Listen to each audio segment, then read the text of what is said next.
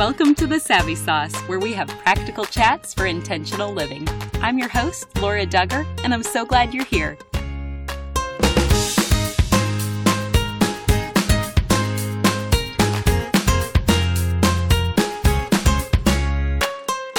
Today's message is not intended for little ears. We'll be discussing some adult themes, and I want you to be aware before you listen to this message.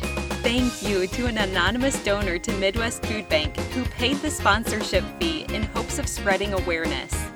Learn more about this amazing nonprofit organization at midwestfoodbank.org. This week, we are continuing part 2 of an interview with a sexual medicine expert, Dr. Kris Christiansen. Don't miss last week's conversation about hormones and the real story behind hormone therapy. And now today, we're going to discuss common dysfunctions that motivate people to seek treatment. And she's going to teach us what to expect and how to work with our bodies to make the most of perimenopause and menopause. Here's our chat. Welcome back to The Savvy Sauce, Dr. Christiansen. Well, thank you, Laura. It's great to be back. And we had so much fun last week and looking forward to our conversation this week. We really did have a great time. And I hope anyone listening today, make sure that they go back and listen to last week's episode first, because you laid so much groundwork and we covered a lot of topics. But let's just continue the conversation today. You've worked with men who have low testosterone and women who have low sexual desire. So what have you learned about these specific topics over the years? Well, as we mentioned last week, men with low testosterone often have several symptoms like fatigue, low sex drive, trouble with erections and orgasm, irritability, and depressed mood. Can affect cognition too, so sometimes they're just not thinking quite as clearly. They may even have hot flashes, night sweats, and sleep problems, just like women in menopause. You may have heard the term andropause, where, pausing with those androgens, and it's very similar to what women experience. Along with feeling crummy, many studies indicate that men with low testosterone have an increased risk of heart disease, strokes, diabetes, and osteoporosis. And treating men who have low testosterone often makes them feel better, but it doesn't work for everyone. So it's not the fountain of youth like people hope for, and it's definitely not without risks. There are side effects such as oily skin, acne, hair loss on the top of their head, which they don't like, and hair gain elsewhere. It can also cause increased breast size or man boobs because indirectly it increases their estrogen levels. Testosterone treatment can decrease testicle size, decrease sperm count, and increases the risk of infertility. So young men who want to have children should not use testosterone. There are other treatments, just not testosterone itself because of the risk of infertility. There's also a risk of potentially blood clots and cardiovascular events in older men. Testosterone doesn't cause prostate cancer, just like estrogen doesn't cause breast cancer, but it often increases the PSA, that's the prostate cancer blood screening test. And unfortunately, prostate cancer is relatively common, like 1 in 8 men. So we have to monitor men more closely for prostate cancer when they take it. Not because the testosterone causes it, but we just need to watch it because potentially the cancer could grow faster if it's there and if they're using testosterone. Besides, feeling crabby and fatigued and having sexual problems may not be due to low testosterone. These are fairly common issues and they can certainly be attributed to other problems like pressures of work, work stress, pressures of life, and relationship issues. So just because they may be having some of these general symptoms doesn't automatically mean that they're a candidate for testosterone treatment. As for women, I see women all the time in my clinic who come in with low desire, and I kind of have to play detective to see what could be the underlying problem to their low libido. We talk about a biopsychosocial model when it comes to sexual function and dysfunction. So we have to ask about all these different aspects of the biopsychosocial model. For example, the bio aspect refers to the biological or physical components like hormones, pain, medications, side effects, and chronic medical problems. And pain is often a common factor in low desire, and it's not uncommon for my patients to have always had pain with sexual activity, intercourse, or penetration, so she thinks this is normal for her. But pain is not normal. It's never normal. And who would want to have sex if it hurts? So we have to figure out what's causing the pain and fix that before we can help the libido. And sometimes that's all we have to do. Fatigue is also a very common factor. So if you're working and you're working 40 hours a week, you come home, you have to make dinner, you clean up and put the kids to bed, and you just don't have any energy left over for sex. And for stay-at-home moms who have the most important job in the world, they don't get lunch breaks, days off, or break from the daily routine. So it's ongoing. And sometimes, they just need a little help or a little break and reserve a little time and energy for sex because it's often not there. Women usually don't have sex at the forefront of their brains, our brains. And our brains are not bathed in testosterone like men's are. So we're not thinking about sex all the time, like guys often are, not always, because sometimes women have higher libido than their husbands. But we divide desire into two different kinds. There's spontaneous desire and responsive desire. Spontaneous desires, when we're thinking about sex, want to engage in intimate time with our partner and initiate the encounter. However, more often, women are not the initiators, and a common scenario is for desire to happen after sexual intimacy has begun, and we refer to this as responsive desire. So once you're engaged in that intimate time and you can relax and it feels good and say, oh, I wish we would do this more often, but then that more often doesn't happen. So when we're young and the relationship is new and exciting and sex is exciting, we look forward to it and we initiate it. As the relationship matures, sex is still a wonderful way to connect with our spouse, but we're not thinking about it all the time like we did when things were new and fresh. So as that relationship matures and as we mature, that's when responsive desire comes into play. And it is a completely normal response.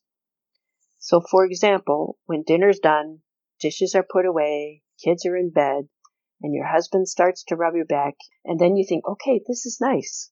And the back rub turns to more intimate activity, and that's when your desire kicks in. And that is a totally normal response. So even if you don't have desire at the get-go, if it comes along, then it's okay. So it's also important to know that all back rubs don't have to lead to sex. Some women, they're afraid to hug or they're afraid to be touched because they think that touch is going to lead to sex. So we need to know that non-sexual touch is very nice and it's okay to stop there. Just because you get a back rub doesn't mean that it has to proceed to that next step. You can just enjoy that touch for what it is.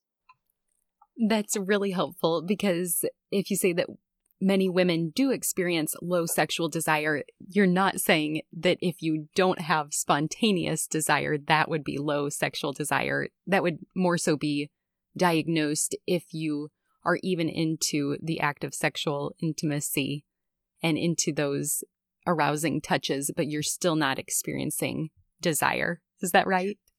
That's right. And there's a diagnosis called hypoactive sexual desire disorder. And it's common in women for sure, and it also happens in men too. But hypoactive sexual desire is low desire that causes personal distress. And that distress can be exhibited as frustration, grief, loss, sadness, sorrow, and has a negative impact on the relationship. So if we have low desire, but it's not causing any problems, it's not an issue. Not everything has to be treated. It's when the low desire is actually causing problems within that person, the personal distress, or within the relationship. That's something that we need to address. So if we don't have the spontaneous desire where it's at the forefront of our brain, yet the responsive desire is happening and both parties know that and it's okay, it's not an issue. But if it's causing an issue, then we can look into it, see what's contributing to it, and try to help. Okay, and if this is the most common sexual dysfunction in women, then how can women identify if they are experiencing this? Well, you may have a hypoactive sexual desire disorder if you just don't think about sex, don't desire it, and don't enjoy it once engaged in sexual activity. There was a big study published years ago, 2009. They looked at 31,000 women, so big study. They found that 44% of women have some sort of sexual problem in their life. 44%, it's almost half of us. But we only call it a disorder or a problem if it causes distress. So if we take distress into account, then the prevalence is more like 12%. When it comes to low desire, depending on the study that you read, anywhere from 30 to 50% of women will experience low desire at some point in their life, but it's only an issue if it's causing distress, and that happens in about 10%. Sexual desire decreases as we get older. Not for everybody. Like I said, I got women in their 80s coming in, and we know that sexual problems are most common in the middle years, like 45 to 64. So if you have low desire, it's causing problems, and you want help, know that there is help out there for you. There are, subtypes of HSDD. We talk about situational versus generalized. And with situational HSDD, this implies that certain factors are affecting the low libido, such as relationship issues, stress or fatigue, medications, pregnancy, recent childbirth, menopausal symptoms, or other sexual issues like pain, decreased arousal, or orgasm problems. Sometimes it's a matter of our partner's sexual problems, which then spill over and affect us. So if we can improve these contributing factors, and libido often improves. Sexual pain, decreased lubrication, and arousal problems often go along with the low libido. So if a woman simply just does not experience pleasure with sexual intimacy, meaning she's not experiencing arousal or those pleasurable feelings, she's probably not going to participate in sexual intimacy in the future. And we know that many women engage in sexual activity just to feel close to their husband. But if she's not getting any pleasure from it, why does she want to do it? We also know that foreplay is an absolute must. It takes time to warm up, time to get aroused, and it takes longer as we get older. I heard of one podcaster refer to sex without pleasure like mushy steamed broccoli. So if sex is like mushy steamed broccoli, and you really don't like mushy steamed broccoli, then you're probably going to avoid it, right? So we got to fix the mushy steamed broccoli. Other things that can affect libido, chronic medical conditions, such as diabetes, metabolic syndrome, thyroid problems, urinary incontinence is huge, MS, multiple sclerosis, Parkinson's, and cancer, especially breast cancer and other gynecologic cancers. So treating those underlying medical conditions can be helpful, and the better that we can manage them, like with our blood pressure and cholesterol and diabetes, the better our bodies work, both men and women. Medications can affect sexual function, like blood pressure meds. We talked about hormonal contraceptives last week. Spironolactone. Spironolactone is a water pill, but sometimes women take it to treat acne or to treat facial hair, especially women who have PCOS, polycystic ovarian syndrome. And the reason spironolactone works for those issues is because it's an anti-androgen. Androgens have to do with testosterone. So if this spironolactone is treating our acne and treating the facial hair, which is great, but it's anti-androgenic, meaning decreasing our testosterone levels, it's going to affect sexual function. Other medications, antidepressants, other mental health medications, and most definitely breast cancer treatments. Other factors, depression and anxiety, have a huge impact on sexual function and libido. And we know that the medications that we take to treat the depression and anxiety, they cause sexual side effects. However, the anxiety and depression often have bigger effects than the medications themselves. We also know that having depression increases the risk of sexual dysfunction by 50 to 70%. So if you have depression, you have a 50 to 70% increased risk of sexual problems. The reverse is true.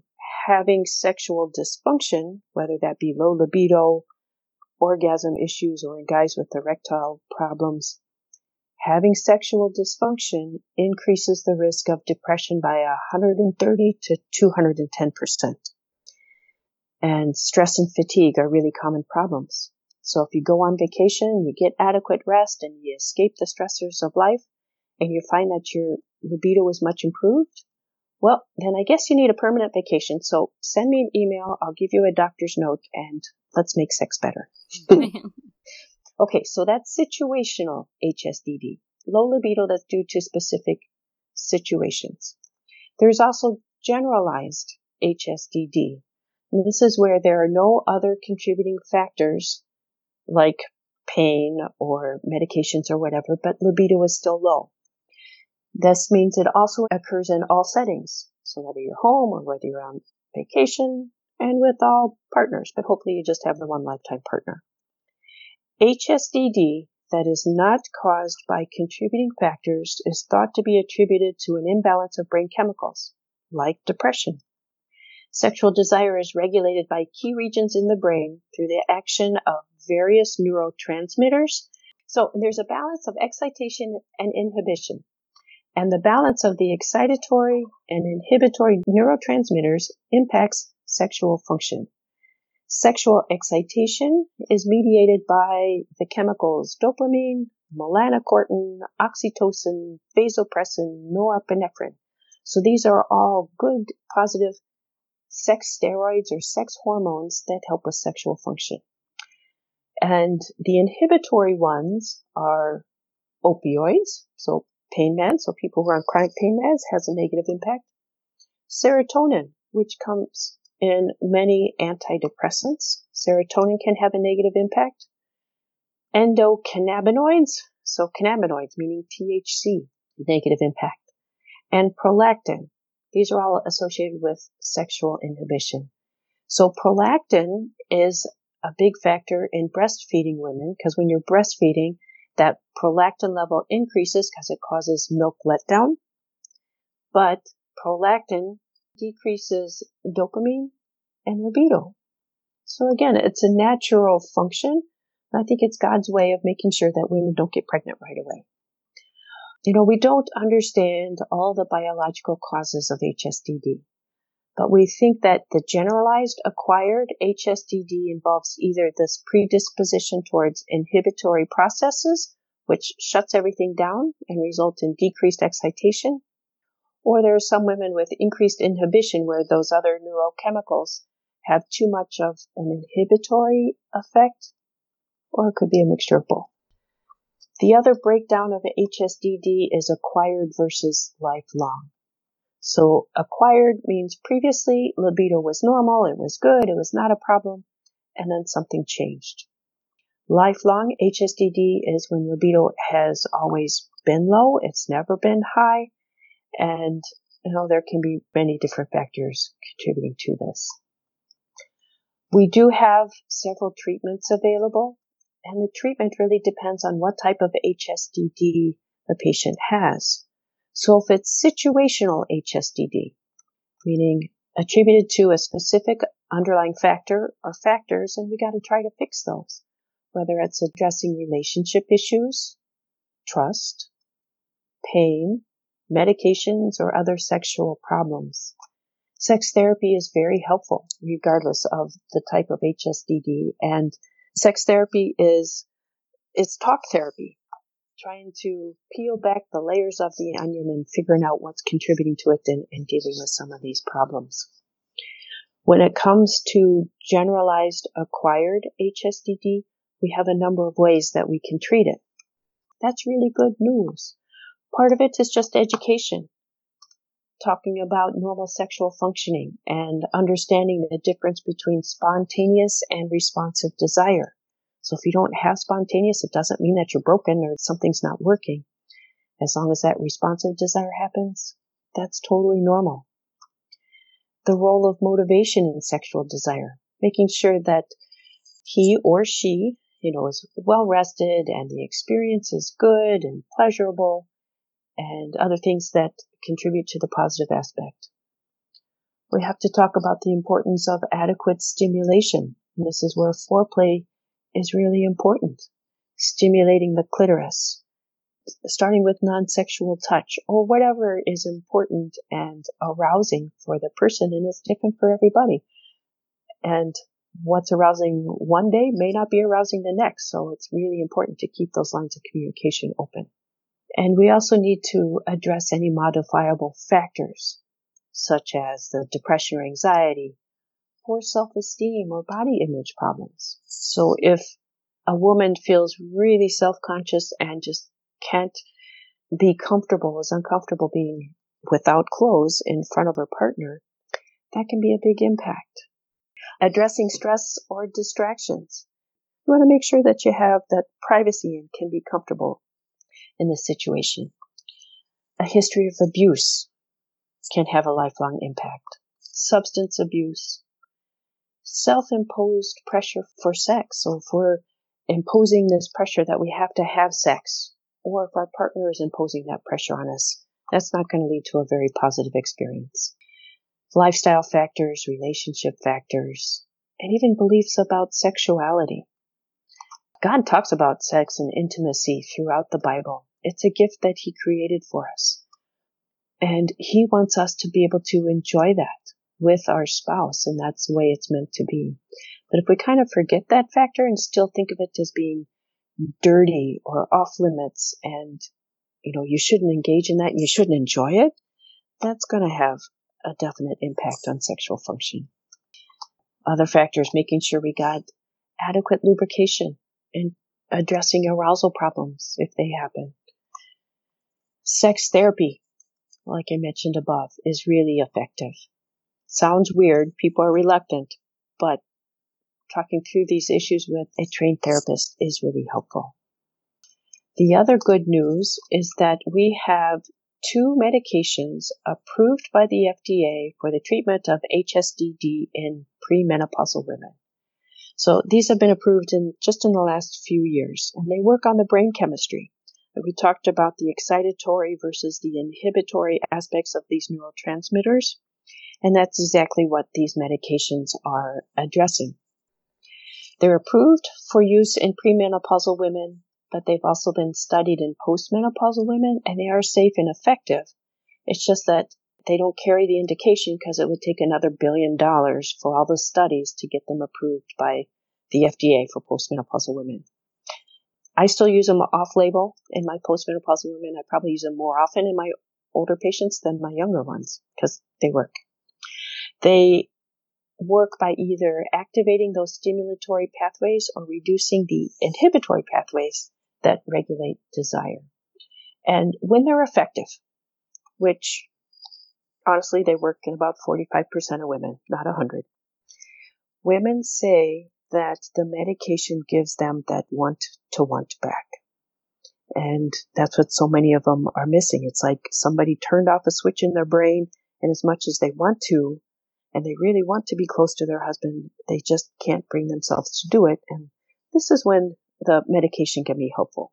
Medication doesn't help relationship problems. It doesn't help other medication side effects and such, but it just restores the brain chemistry.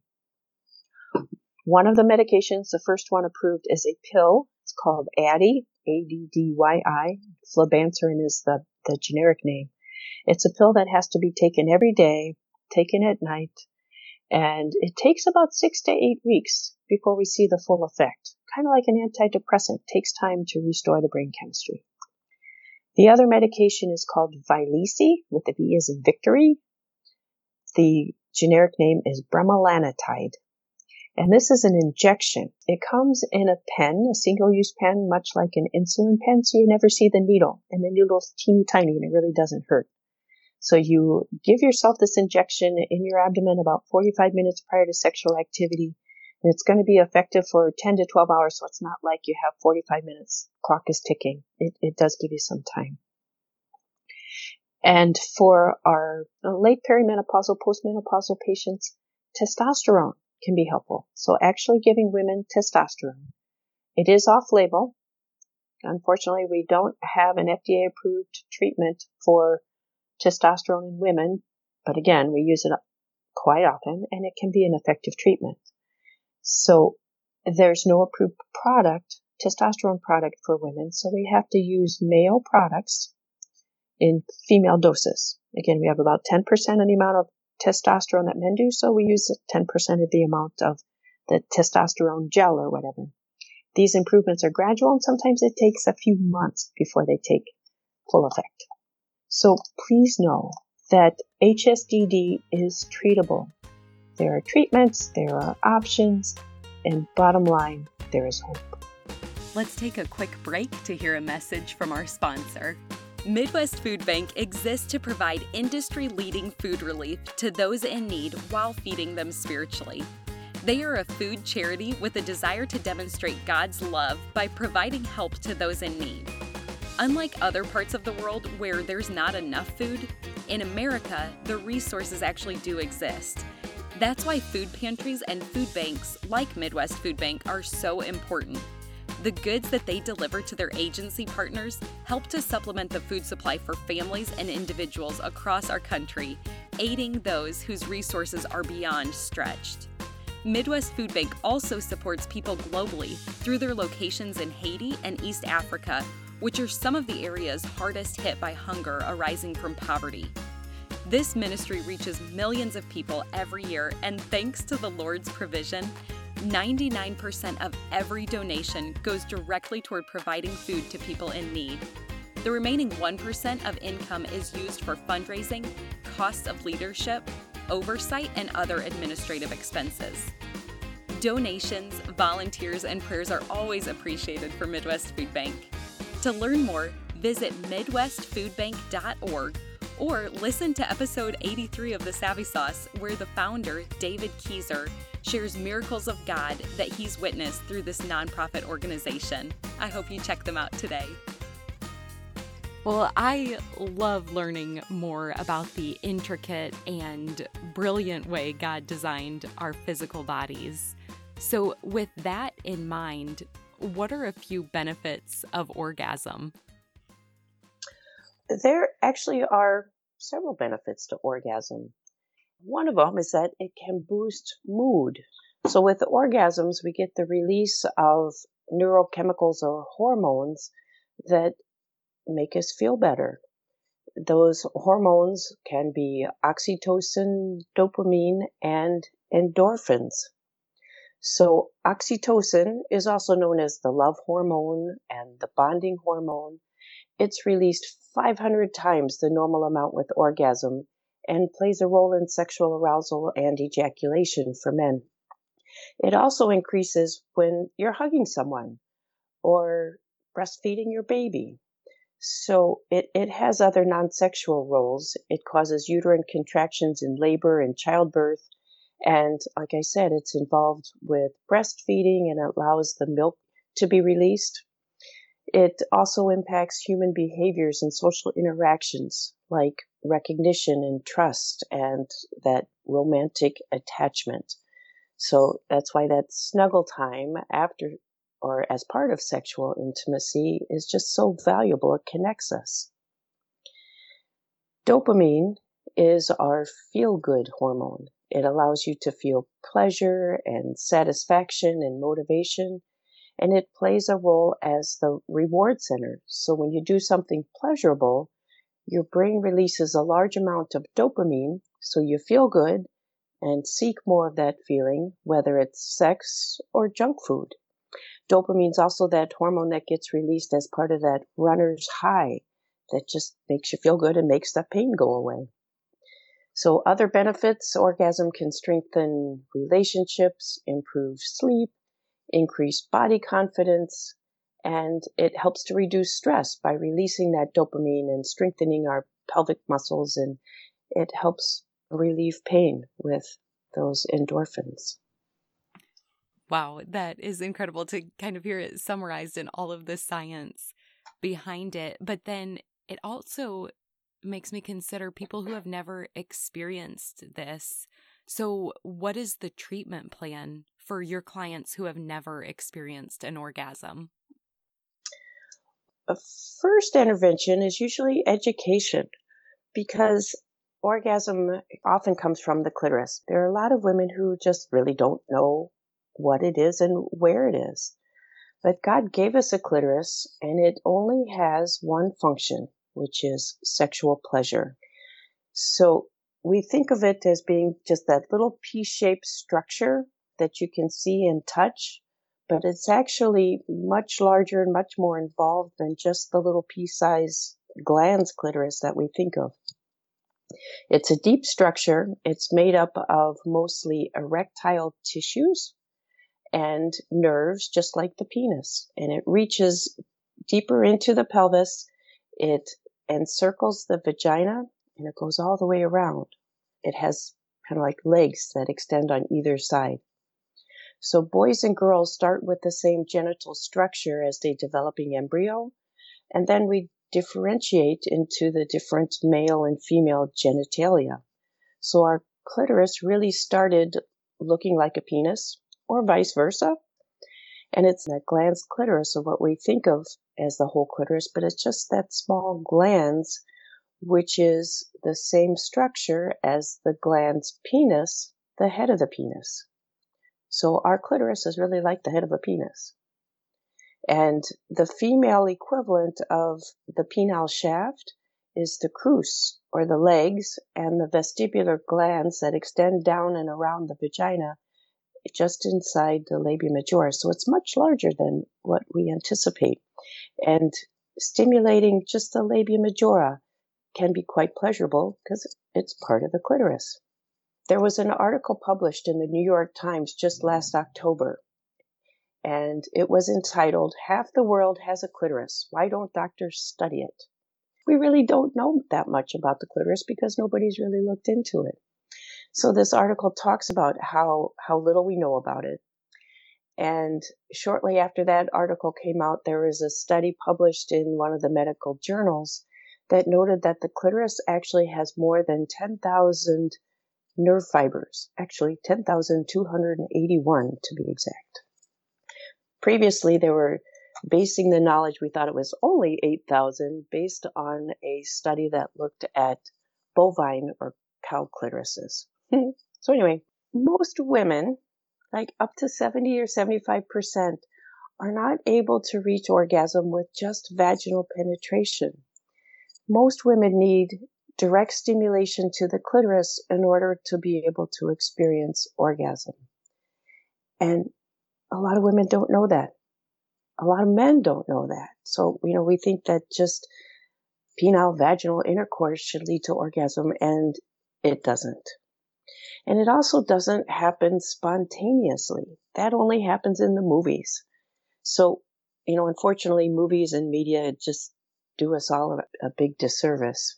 So there's a reason that God tells us to guard our hearts and our eyes. But intimacy is all about intimate connection with giving and receiving pleasure. So if we keep that in mind, that it's, giving and receiving pleasure and connection, and not about the goal of reaching orgasm, because if that's the reason you engage in sexual intimacy is just to reach orgasm, it's not going to happen. Your brain's not going to let you go there. You have to be able to relax and let go, feel vulnerable, and be in the moment. There are a lot of issues that can contribute to difficulty with orgasm, one of the biggest ones is anxiety. So if we're anxious about not being able to reach orgasm, or if we're placing pressure on ourselves, that's one of the biggest deterrents. Other factors are medications, antidepressants, especially those SSRIs like Prozac and Zoloft and Paxil, can cause sexual problems, especially orgasm issues. And in men, if they have premature ejaculation, we often prescribe those medications for that reason, because that helps delay ejaculation at least a few minutes. So other meds, which we may not know about, is the birth control pills. I think we talked about that previously, and the negative impact that birth control pills can have in some women. Other issues, hormonal issues. So especially when our testosterone levels decrease, that can be an issue. Medical problems and physical trauma, like injury or surgery or radiation to the pelvic area. Emotional trauma, and relationship issues. So again, if we don't feel safe and can make ourselves feel vulnerable, orgasm probably is not going to happen. Hypertonic or really tight pelvic floor muscles also play a role. Age is a factor. So there are normal age-related changes, and women often have decreased lubrication and need increased time for stimulation and lots of foreplay. Nerves just become less sensitive, and then when you also are dealing with medications and circulation issues and the decreasing hormone levels, unfortunately, that plays a role. However, it doesn't mean sex isn't pleasurable. And in men with orgasm, they experience, you may have heard, andropause, because their testosterone levels decrease with age too. And so just like women, men often need more time and directed stimulation in order to maintain the erection and be able to reach orgasm as they get older. So if things change, it doesn't mean that we have to give up on sex. It just may look a little differently as we age. It's also important to use a really good lubricant. Using a good lubricant can actually increase your ability to reach orgasm by 70 or 80%. As far as treatment options, besides education and learning about our bodies, sex therapy is really helpful. It combines a cognitive behavioral therapy and often sensate focus exercises. And sometimes it's just plain communication between spouses and expectations. Experimenting with non-coital, non-vaginal intercourse type of activities, such as massage or oral or manual stimulation, and using a vibrator. So a vibrator provides additional stimulation and helps overcome the problem of decreased sensation, and because those nerves aren't as sensitive as we get older, especially with medications and problems like diabetes, which affects the nerves. So using a vibrator with partnered play can be really fun. And again, keeping in mind, this is giving and receiving pleasure, and our spouse often gets a lot of pleasure about giving us pleasure. So changing things up, changing your routine, say the location or time of day, changing positions. And so if we usually wait until bedtime to engage in sexual intimacy, we're tired and our bodies don't work as well when we're tired. So trying to carve out some time earlier in the day or reserving some energy for that fun time can make a big difference. So there are no FDA-approved medications for orgasmic disorder, but we often use off-label treatments, which is a lot of what I do in my specialty, to help different things, like with arousal and orgasm. One of the things we may try is Viagra or Cialis in women. So yes, this is off-label, and insurance usually doesn't cover it for men, and it most definitely does not cover it for women, but there are ways to get it really, really cheaply. Anyway, so Viagra and Cialis, they don't help with desire.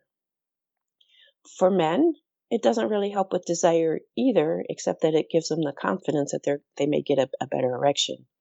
So the way these medications work, they increase blood flow to the erectile tissues, which is our clitoris.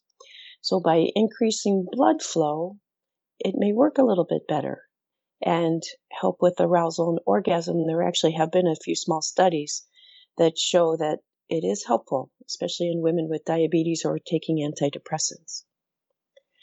Other treatments may include an arousal cream, which is compounded. It does require a prescription, and you have to get it from a special pharmacy. But this arousal cream often has something like Viagra and testosterone and a few other things in it to help increase blood flow. There are over-the-counter options. One of them is called Zestra, Zestra, and it's a mixture of some botanical herbal supplements that are meant to increase blood flow. And another one is a Arouse Serum by Rosebud Woman, which can be helpful. And like I said, a vibrator, or there's such a thing as a clitoral stimulator that acts directly on the clitoris that can be helpful.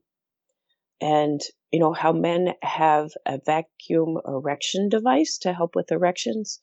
Well, there's a similar device for women. It's called Eros, E-R-O-S. And it acts like a little mini vacuum device that goes over the glans clitoris, and it pulls blood into the clitoris to help with the arousal and orgasm. So it basically works like the erection device for a penis. Sometimes orgasm just comes down to learning your own body and discovering what feels good. So like we mentioned, you got to be completely relaxed, uninhibited, and be able to let yourself go. The more you try to reach orgasm just for the sake of reaching orgasm, the less likely it's going to happen, and your brain really just won't let you go there. So I want to try to not engage in goal-oriented sex where the goal is to reach orgasm, and once you reach orgasm, you're done. You don't want to do that, because we have to be able to relax and enjoy the journey. So remember, sexual intimacy is about intimate connection and giving and receiving pleasure. Wow, thank you. That was a very holistic response, which I appreciate, looking at various angles to help with this. And even, I think I've shared on the podcast before, one woman shared with me that when she and her husband are engaging in sexual intimacy, if she is having difficulty, like you said, just getting there, relaxing enough spiritually, she will just pray silently and ask God to help her. And she said the results, I can't remember the exact quote, but are miraculous or supernatural. So I love the holistic approach. And then also, it just made me think, when you were talking about different physicalities, that I would recommend, if anyone's listening and they are struggling with this right now, there are so many reasons to seek out a professional like Dr. Christiansen, who we're talking to today, because even things that we wouldn't think of, like back injuries, where something has happened, and I don't know all the science behind it, you would know this better than me, but where the brain can't interpret what is going on in the genitals. And I'm not sure if it's spinal cord severing, but sometimes people with back injuries have said they have more difficulty experiencing orgasm. So there's just so many things to unpack, and that's why you're such a brilliant resource. Well, and that's so true. And it really is the spinal cord, because those same nerves that come from your clitoris track all the way up your spinal cord to your brain. And even just, say a herniated disc or a small tear in the disc or some injuries can impact sexual function. And if you tell that to a neurosurgeon or an orthopedist, they're going to say, no, that doesn't impact it. But it really does. How did you find out about the Savvy Sauce? Did someone share this podcast with you? Hopefully you've been blessed through the content, and now we would love to invite each of you to share these episodes with friends and help us spread the word about the Savvy Sauce. You can share today's episode or go back and choose any one of your other previous favorites to share. Thanks for helping us out. Well, kind of on a different topic, we have over 50 Savvy Sauce episodes that are related to sex, but we have not yet covered perimenopause and menopause in depth. So let's just begin with a definition. First, what is perimenopause?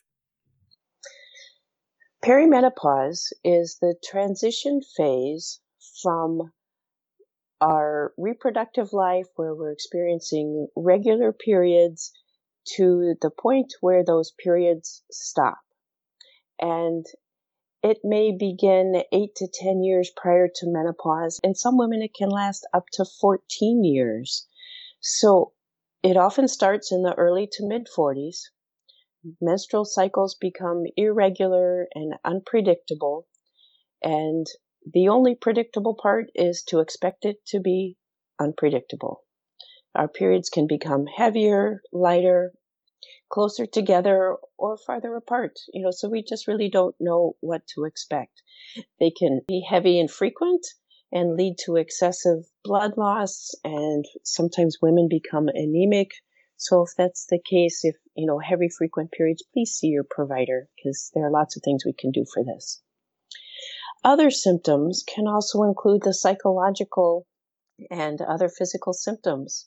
Psychological symptoms may include anger, irritability, mood swings, depression, anxiety, difficulty concentrating, brain fog, mild memory problems, and some trouble with word finding. So, we may think we're going crazy or whatever, but it's just really, it's perimenopause and our fluctuating estrogen levels that just don't let our brain work as well as it used to. So other physical symptoms may include hot flashes, night sweats, decreased libido, weight gain, urinary problems such as urgency, frequency, and incontinence. And vaginal dryness and painful intercourse can often happen. So, we often think of this as menopause, but these symptoms may start happening as early as our early to mid-40s.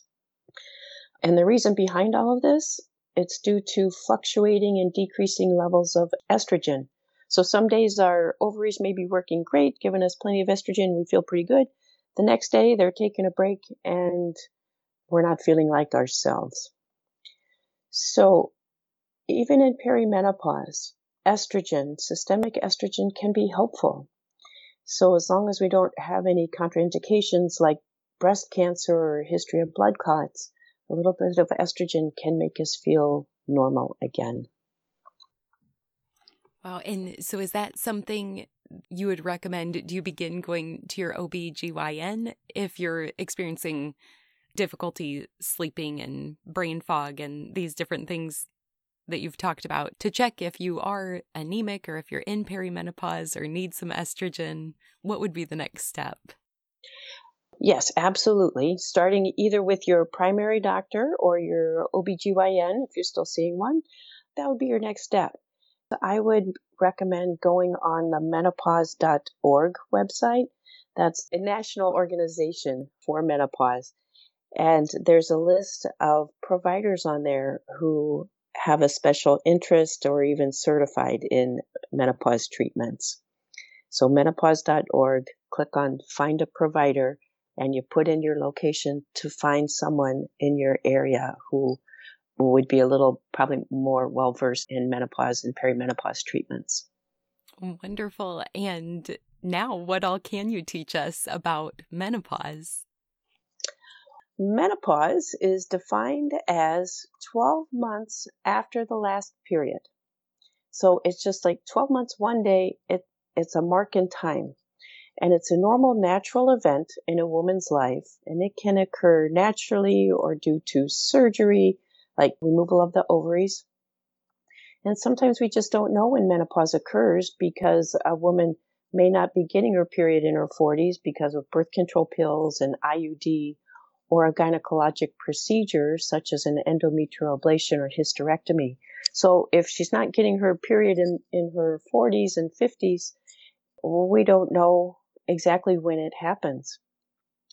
We do know the average age is 51, and it usually occurs somewhere between the ages of 45 and 55. And it's all due to the reduced functioning of ovaries and decreased levels of estrogen and progesterone. So it marks the permanent end of fertility. Like with perimenopause, a lot of women experience symptoms and physical changes, and they may include hot flashes, night sweats, sleep problems, mood changes, weight gain, slowed metabolism. Hair becomes thinner, skin may become a little drier and loss of skin elasticity where wrinkles are a little more prevalent, loss of breast fullness, and even some mild memory problems. Not dementia, though. Hot flashes and night sweats can be really disruptive, especially if the night sweats don't allow us to get a good night's sleep. They tend to be worse in perimenopause and early menopause. They affect like 50 to 80% of women and more common in Black and Latino women. So cigarette smoking increases frequency and severity. So one more reason to stop smoking. Hot flashes resolve in 85% of women within about 5 years. But 10 to 15% of women may have persistent flashes throughout their lifetime. They usually last about 7 years, and up to 30% of women can have them for 10 or more years. So they can last a while, but in most people, they do get better and go away. A very common problem is also what we call the genitourinary syndrome of menopause. We call it GSM. It's very common. It affects up to 85% of women in menopause, and unfortunately, that issue gets worse with time. So GSM is a collection of symptoms caused by the lack of estrogen and affects the vulva, the vagina, and the urinary system. So we used to call it vaginal atrophy, but because we know it also affects the urinary system, they broadened the term. So the vulvovaginal symptoms may include vaginal dryness, loss of elasticity, painful intercourse, vaginal atrophy, tightness, shortening of the vagina, vaginal itching, and thinning of the vaginal tissues, which can make it prone to tearing. So it affects sexual function with decreased arousal, decreased sensation, trouble with orgasms, and tearing of the tissues, which causes pain and bleeding.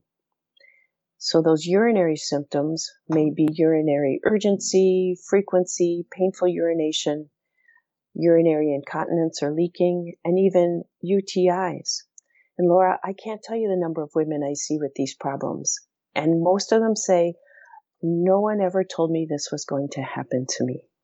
And these problems, they get worse with time, unfortunately. Like those hot flashes, they get better and go away.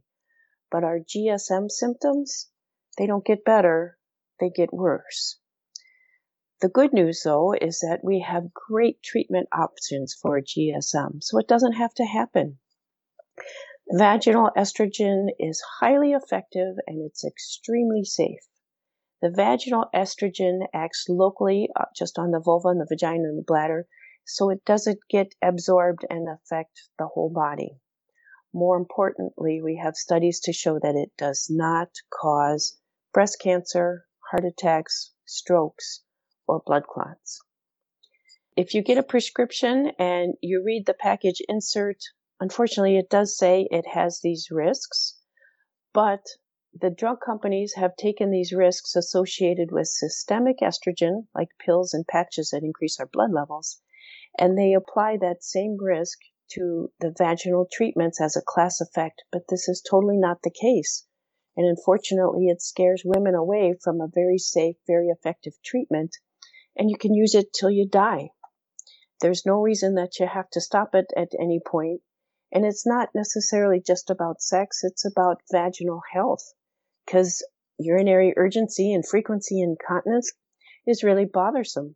Then there are several over-the-counter vaginal moisturizers that can be effective, especially if you start using it when your symptoms are mild. You got to use these vaginal moisturizers regularly and consistently, like every few days, in order for them to work, and it may take a month or two before you see the full effect. So they don't work if you're just using them right before intercourse, and vaginal estrogen doesn't work that way either. Both of these, they have to be used regularly and consistently if you want to see the benefits. With the over-the-counter moisturizers, though, you have to be careful. There's a common one called Replens that you can buy in just about any grocery store, drugstore. But that Replens has propylene glycol in it, which can actually be irritating. So you don't want to use anything that's going to make the problem worse.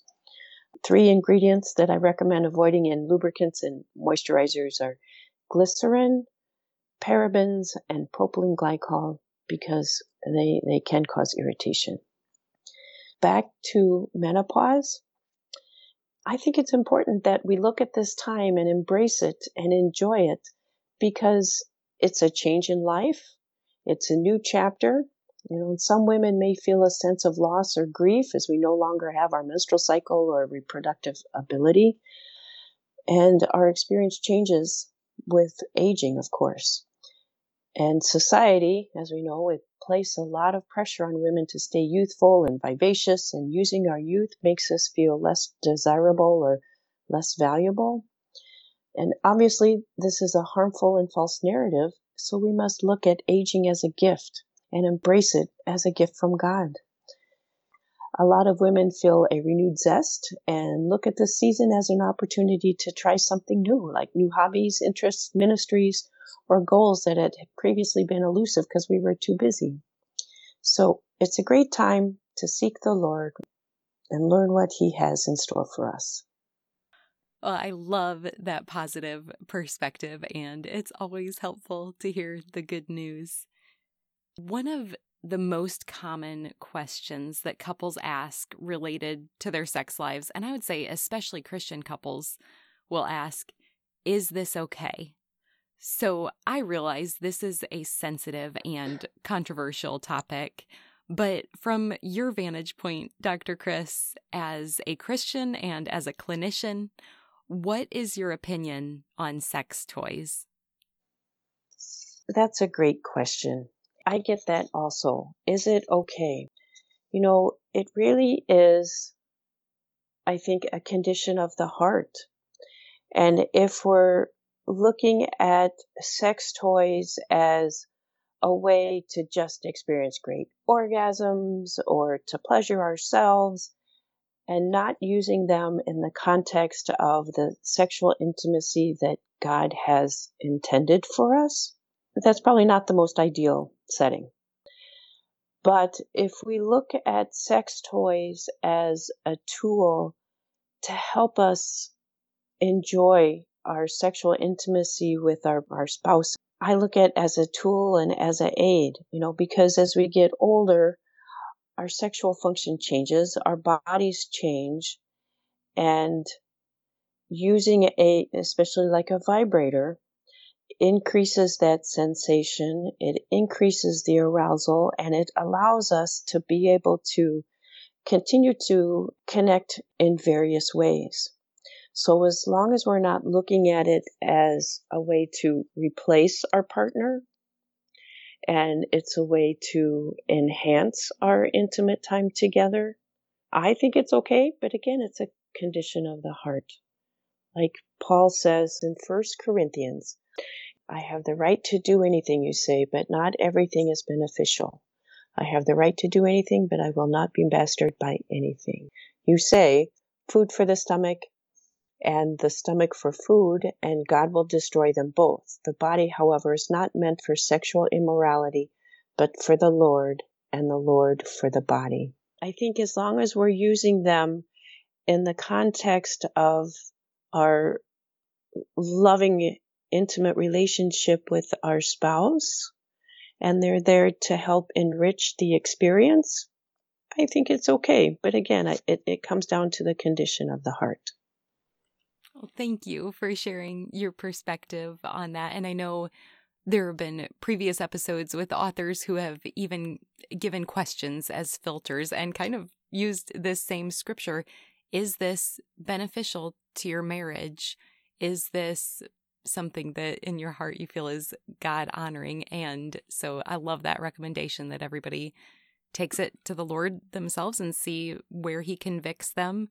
If it is something He says, yes, enjoy freely, or provides a word of caution, and maybe it's different for different couples. Well, Dr. Kris, where can we go after this chat to learn more from you? I have a business that I started. It's called Intimate Focus. The website is www.intimate-focus.com. And I started this company because I wanted to provide a place where women and couples can learn more about sexual health, sexual wellness, and purchase quality products to enhance their sex lives. So in my medical practice, I often recommend getting a good lubricant or a vibrator, which can help with stimulation. But obviously, many women are reluctant to go to an adult store or order something like this from Amazon if other people are looking at their purchase history. Like with lubricants and moisturizers, you can buy them at Target or the grocery store, but they often contain ingredients that can be irritating and contribute to pain, so you have to be really careful.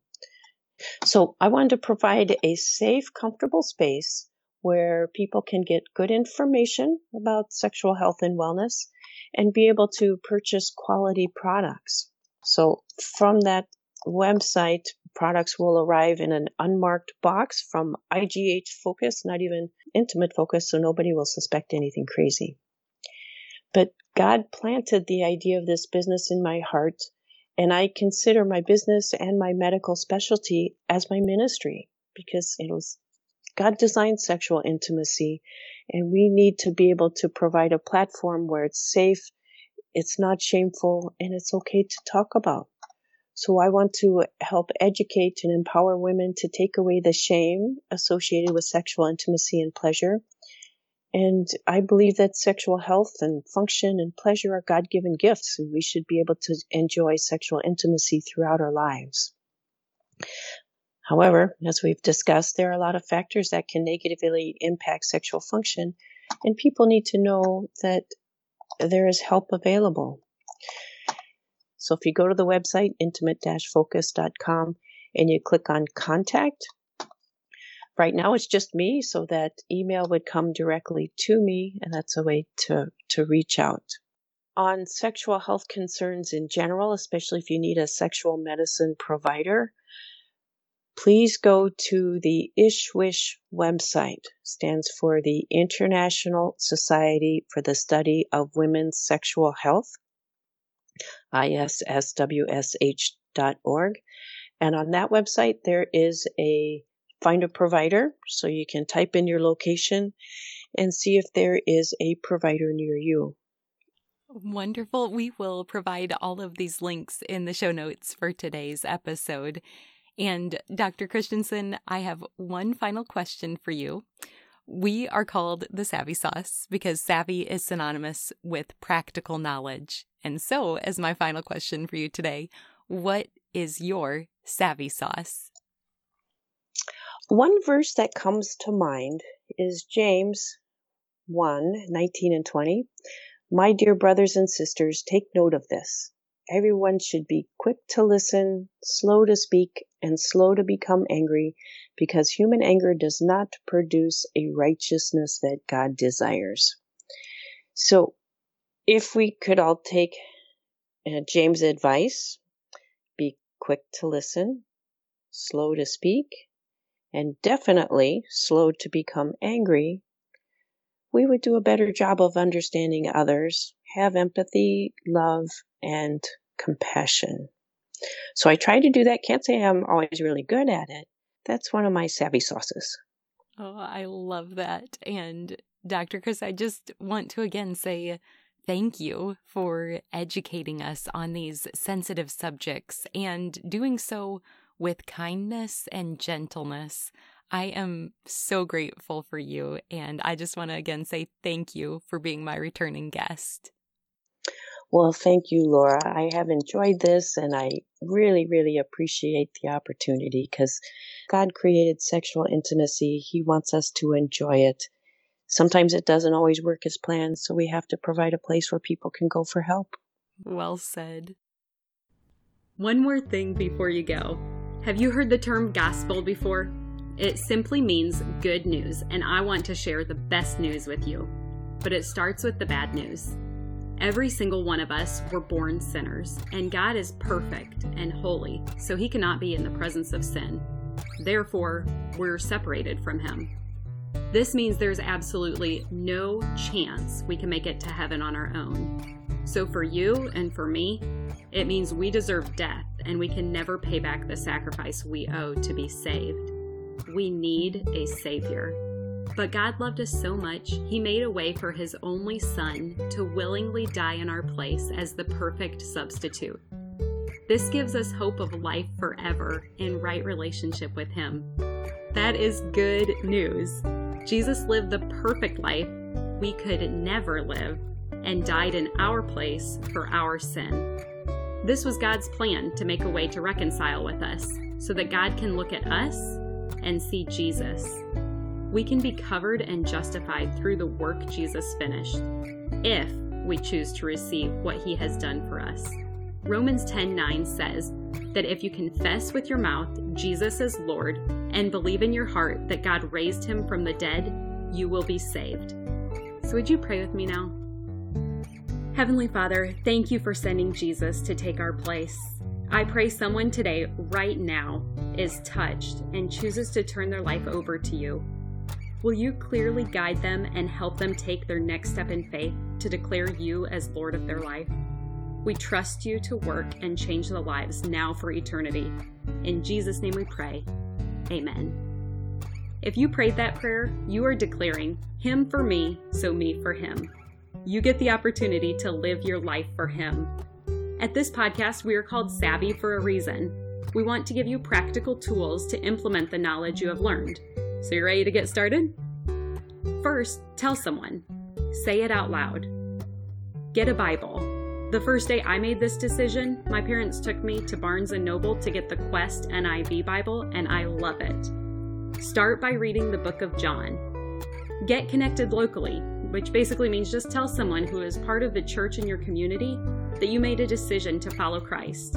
I'm assuming they will be thrilled to talk with you about further steps, such as going to church and getting connected to other believers to encourage you. We want to celebrate with you too, so feel free to leave a comment for us if you made a decision for Christ. We also have show notes included where you can read scripture that describes this process. Finally, be encouraged. Luke 15:10 says, "In the same way, I tell you, there is rejoicing in the presence of the angels of God over one sinner who repents." The heavens are praising with you for your decision today. If you've already received this good news, I pray that you have someone else to share it with today. You are loved, and I look forward to meeting you here next time.